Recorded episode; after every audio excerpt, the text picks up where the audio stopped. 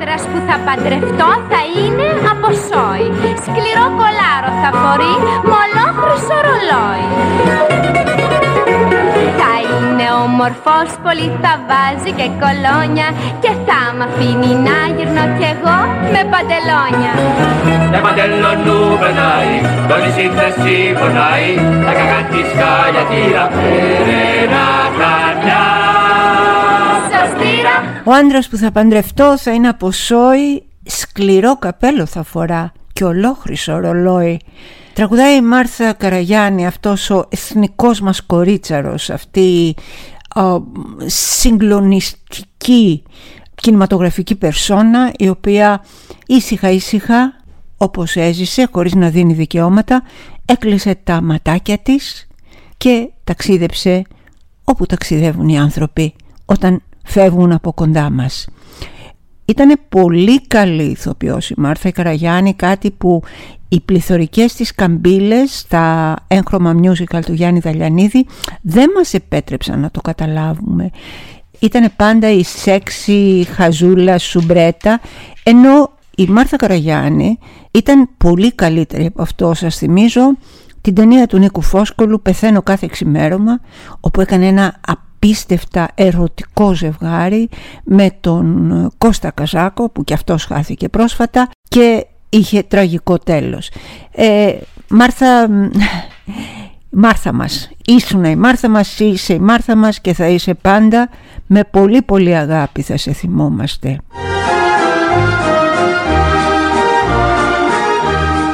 Είμαι η Έλενα Ακρίτα και αυτό είναι το podcast «Το μαζί και τα μάτια μας» που ακούτε κάθε Τετάρτη αποκλειστικά από το News 24-7 και αν αυτό που παρακολουθείτε σας αρέσει μπορείτε να βρισκόμαστε μαζί και στο Google Podcast και το Apple Podcast. Πολλές οι απώλειες, πολλή η κουβέντα και θα τα πούμε αναλυτικά παρακάτω.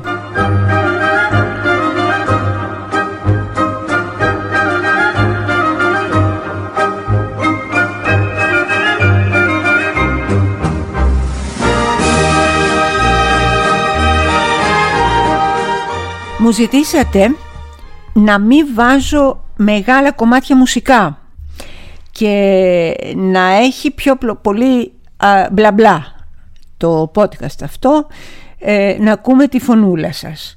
Ε, θα την ακούτε τη φωνούλα μου. Εγώ το πήρα πάνω μου τώρα αυτό και που γράψατε, να μου γράψατε ότι να δούμε την ωραία φωνούλα σας την ωραία φωνούλα σας. Θα αρχίσω και να σας τραγουδάω ενδεχομένως. Το σκέφτομαι πάρα πολύ σοβαρά. Εγώ μπορώ να τραγουδήσω τα πάντα, τα πάντα από μία άρια της ε, Μαρίας Κάλλας μέχρι τη Lady Gaga μέχρι την ε, Βίκη Μοσχολιού τα πάντα, δηλαδή έχω μια τεράστια γκάμα φωνής και είμαι εξαιρετική πραγματικά, όχι που είμαι μπροστά ε, αλλά είμαι εξαιρετική, δηλαδή το μόνο κοινό που θα δείτε στη φωνή μου σε όλα αυτά τα τόσο διαφορετικά είδη τραγουδιών είναι το φάλτσο, είναι όλα φάλτσα. Εν πάση περιπτώσει, μου γράφετε στο Instagram ότι θέλετε λιγότερη μουσική και εγώ, πώς έλεγε ο Βουτσάς, κατίνα σαλαμάκι. Θα σας κάνω το χατήρι, θα βάζω λιγότερη μουσική και θα τα λέμε πιο συχνά. Παρεπιπτόντος, το τι βρήκα στο Instagram, γιατί το λέω αυτό, δεν μπαίνω ποτέ εγώ στα, στο inbox τέλος πάντων και στα εισερχόμενα. Ποτέ δεν μπαίνω, δεν ξέρω γιατί, ούτε στο facebook ούτε τίποτα. Δεν μπαίνω. Και είπα μια φορά να μπω στο Instagram. Πρώτον βρήκα πολύτιμα πολύτιμες συμβουλές σας και πολύ μεγάλη αγάπη για το μαζί και τα μάτια μας. Πολύ περισσότερες από όσο περίμενα. Αλλά δεν είναι μόνο αυτά. Εγώ έχω να σας πω και άλλα που βρήκα. Όλα εκείνα τα οποία με βρίζουν πατόκορφα αμέσως μετά το διαλυματάκι που θα είναι μικρό όντως. Non monsieur, je ne vous connais pas. Non monsieur, surtout n'insistez pas. Non monsieur, je ne m'en souviens pas. Quand je dis oui pour moi c'est oui, quand je dis non pour moi c'est non, non, non, non, non, monsieur. Vous aurez beau parler, je sais bien tout ce que vous direz. Vous n'avez vraiment rien inventé, et moi je n'ai pas le temps de vous écouter. Στο Instagram που λέτε μαζί με τα τόσα πολλά όμορφα και συγκινητικά μηνύματα για τη δουλειά μου και όχι μόνο είναι και οι κλασικές αξίες, είναι τα αριστουργηματικά μηνύματα τα οποία με βρίζουν πατόκορφα. Είναι οι haters οι οποίοι δηλαδή δεν μπορείτε να φανταστείτε το τι γινότανε όταν διάβασα δηλαδή. Α, κάτι το απίστευτο. Καταρχάς ο ένας ε, χαρακτηρισμός που μου δίνουν είναι το κουμούνιε. Το κουμούνιε. Δεν είναι ο κομμουνιστής. Ο κομμουνιστής τέλος πάντων ως έκφραση, ως λέξη και ένα πρεστής κομμουνιστής γεμίζει το στόμα κουμούνι, το κουμούνι, εσείς τα κουμούνια είναι ρε παιδί μου λαϊκό και δεν το σηκώνω καθόλου, δεν το μπορώ να με λέτε κουμούνι. Δεν το μπορώ. Εγώ ζω στα βόρεια προάστια, σας παρακαλώ πολύ, είμαι κόρη Ναβάρχου. Μιλάτε μου στον πληθυντικό, θα με υποχρεώσετε. Επίσης, γομάρα, γουρούνα, μουλάρα, όλα αυτά για τις απόψεις μου πάντα, είτε είναι για τη Συμφωνία των Πρεσπών, είτε οτιδήποτε άλλο.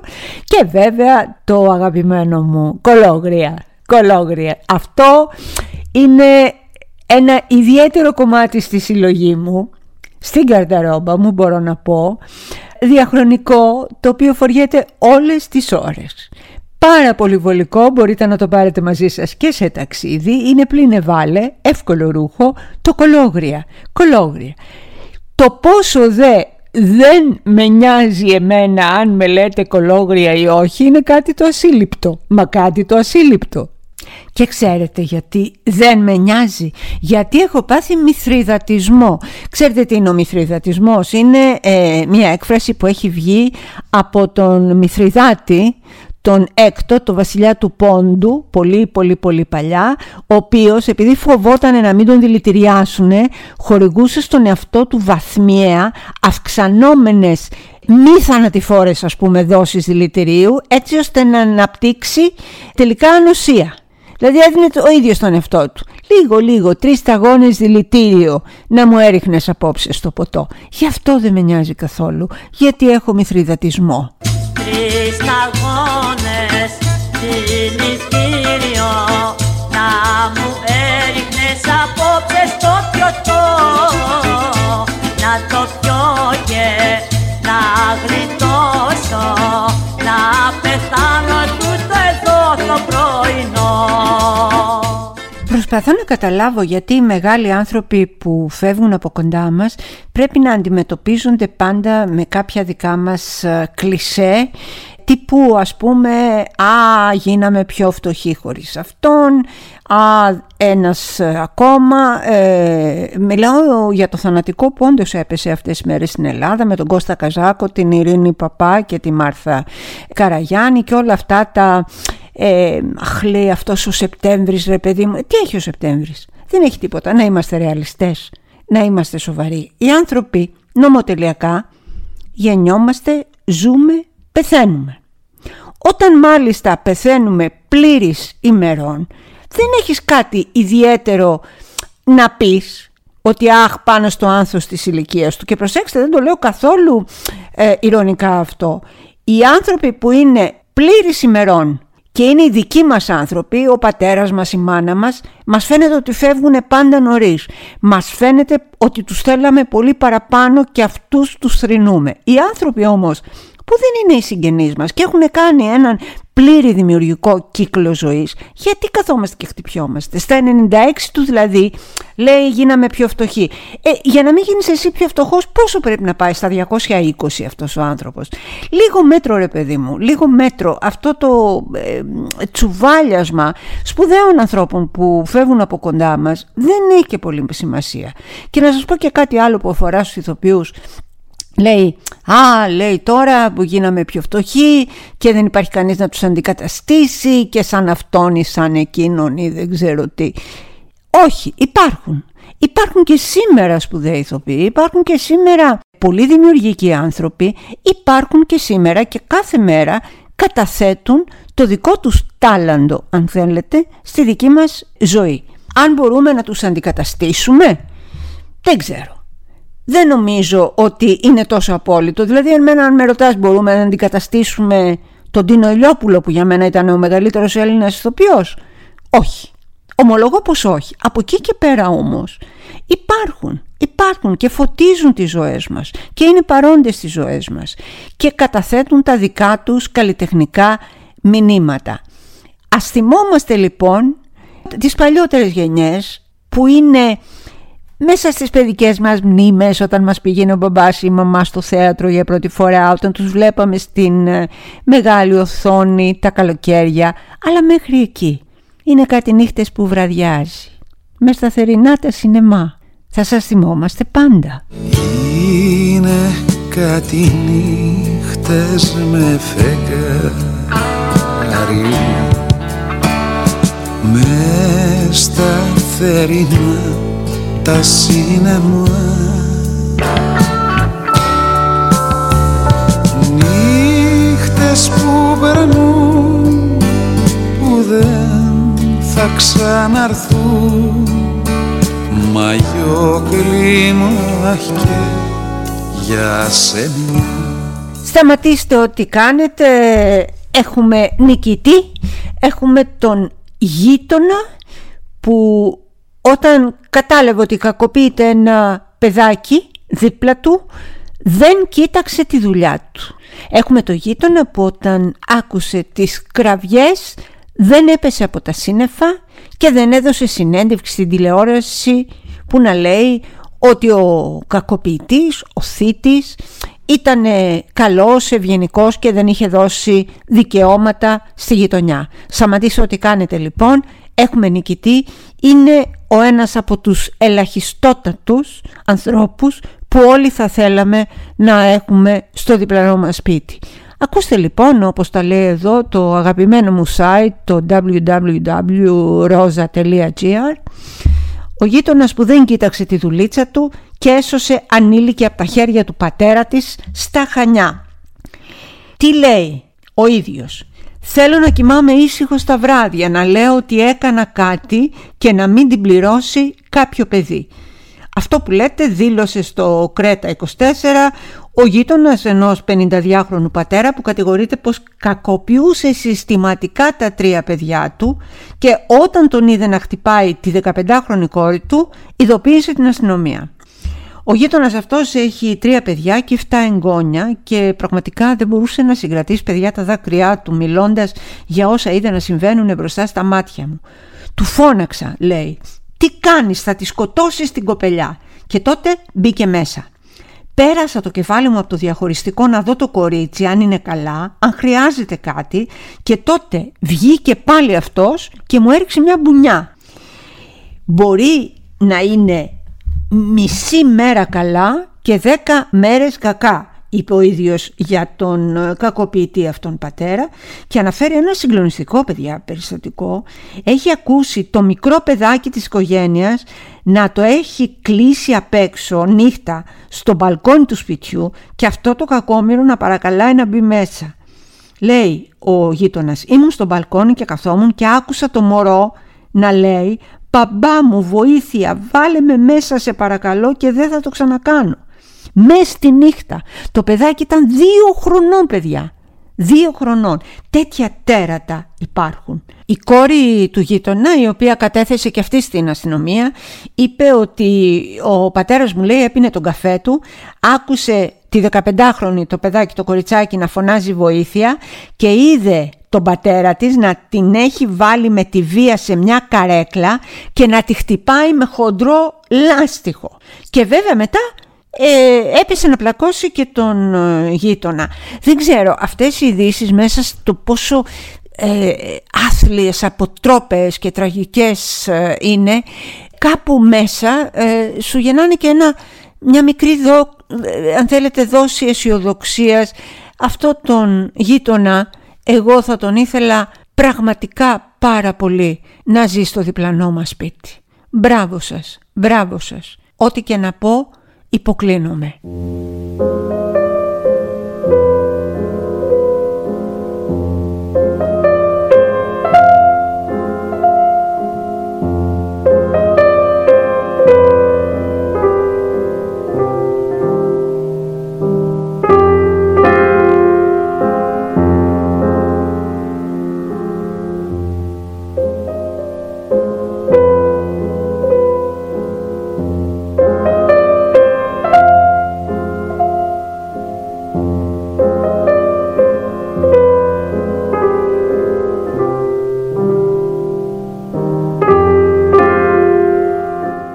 Το επόμενο θέμα που θα συζητήσουμε το βρήκα εξαιρετικά ενδιαφέρον και ηθικά έχει ε, μία διπλή αν θέλετε διάσταση. Γι' αυτό θα ήθελα να σας παρακαλέσω να μου πείτε τη δική σας άποψη αφού ακούσετε την ιστορία και τη δική σας γνώμη. Περιμένω τα σχόλιά σας στο Instagram για να δω πώς το εισπράτετε εσείς. Η είδηση λοιπόν που τη μεταφέρω χωρίς δικά μου σχόλια για να μην σας επηρεάσω είναι ότι μια νεαρή Λιβανέζα 28 χρονών μπήκε οπλισμένη σε μια τράπεζα για να σώσει την καρκινοπαθή αδελφή της και έγινε ηρωίδα όπως λέει το δημοσίευμα. Η ίδια λοιπόν έκανε ληστεία σε μια τράπεζα της Βηρητού και έφυγε με μερικές χιλιάδες δολάρια γιατί ήθελε να πληρώσει τα ιατρικά έξοδα της αδελφής της που πάσχει από καρκίνο σε μια χώρα όπου όπως ξέρουμε μαστίζεται αυτή τη στιγμή με μια πολύ σοβαρή οικονομική και χρηματοπιστωτική κρίση. Το δημοσίευμα που διαβάζω εδώ είναι ότι ε, λέει ότι αυτό το περιστατικό δείχνει την απελπισία πολλών πολιτών απέναντι στην αδυναμία να αποσύρουν τις καταθέσεις τους που έχουν μπλοκαριστεί στις τράπεζες εδώ και τρία χρόνια. Τρία χρόνια δηλαδή στο Λιβανό ο πελάτης της τράπεζας δεν μπορεί να σηκώσει τις οικονομίες του και να τις πάρει σπίτι του για να βάλει φαΐ στο πιάτο του, για να θερμαθεί ή οτιδήποτε άλλο. Το αποτέλεσμα είναι ότι η λίρα Λιβάνου έχει χάσει περίπου λέει το 90% της αξίας της και το 80% του πληθυσμού έχει βυθιστεί στη φτώχεια από το 2019. Δηλαδή οι τέσσερις από τους πέντε στο Λίβανο πεινάνε. Πεινάνε γιατί και λεφτά να έχουν στην τράπεζα δεν μπορούν να τα σηκώσουν. Η κοπέλα λοιπόν αυτή είναι η Σάλι Χάφεξ και είπε ήρθα σήμερα να ανακτήσω τα χρήματα της αδελφής μου που πεθαίνει στο νοσοκομείο. Δεν είμαι εδώ ούτε για να σκοτάσω ούτε να βάλω φωτιά. Είμαι εδώ για να διεκδικήσω ό,τι δικαιούμαι. Θέλω λοιπόν την άποψή σας και θα την περιμένω με ενδιαφέρον. Η γυναίκα αυτή έκανε μία ληστεία διεκδικώντας τι; Τα χρήματα της αδελφής της. Εγώ έχω άποψη. Δεν θα σας την πω. Θέλω να μου πείτε τη δική σας και θα την κουβεντιάσουμε.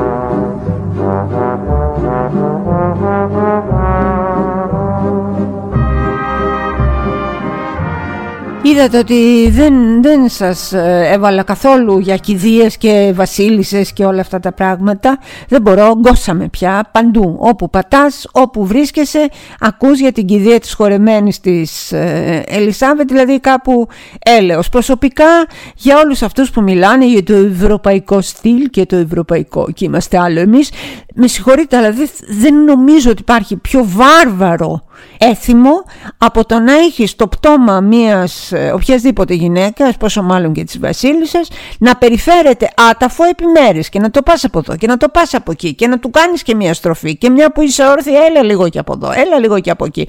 Αυτό το πράγμα είναι βάρβαρο, αυτό το πράγμα είναι, είναι πρωτόγονο, είναι άθλιο. Η κυβέρνηση δεν ξέρετε πόσα ξόδεψε. 5 εκατομμύρια, 6 αγγλικές λίρες, δηλαδή πάνω από 6 εκατομμύρια ευρώ για να κάνει όλες αυτές τις φιέστες, τις αδιανόητες φιέστες με τα μαύρα καπέλα και με τα αυτά και δεξιώσεις και πράγματα και χρυσάφια και στολές και χρυσοπίκυλτα. Έλα παιδιά, έλα παιδιά. Εν τω μεταξύ στην Αγγλία δεν ξέρω, δεν είναι η Αγγλία που πίνανε το τσάι, ούτε η Αγγλία της Αγκάθα Κρίστη με τη Miss Marple. Στην Αγγλία ο κόσμος πεινάει, είναι πάρα πολύ θυμωμένος πια, βγαίνει στους δρόμους, διαμαρτύρεται και τώρα που μιλάμε που η κυβέρνησή τους ξοδεύει σχεδόν 6 εκατομμύρια λίρες αγγλικές ήδη έχει γίνει ένα τεράστιο κίνημα των πολιτών που έχει ξεπεράσει, κοντεύει το 1 εκατομμύριο νομίζω πολίτες οι οποίοι είπαν εμείς δεν θα πληρώσουμε τον αντίστοιχο λογαριασμό της ΔΕΗ. Δεν θα το πληρώσουμε. Τι θα μας κάνετε. Λοιπόν, σε αυτή την αθλειότητα για άλλη μια φορά αποδεικνύεται πόσο ηλίθιο, ανούσιο και κοστοβόρο είναι όλο αυτό το πακετάκι με τη μοναρχία. Δεν ε, θέλω να πω κάτι, ελαφρώ το χώμα που θα τη σκεπάσει και όλα τα σχετικά, αλλά κάπου έλεος ρε παιδιά, για όνομα της Παναγίας.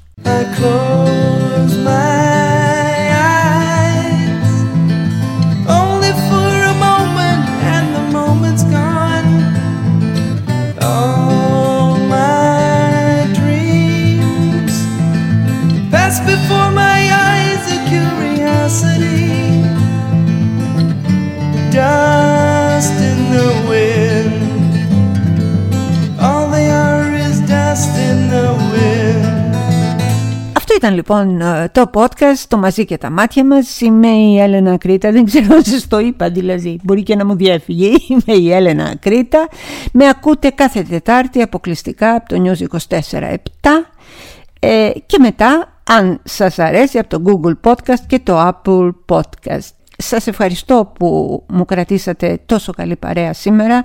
Σας αγαπώ και σας σέβομαι βαθύτατα.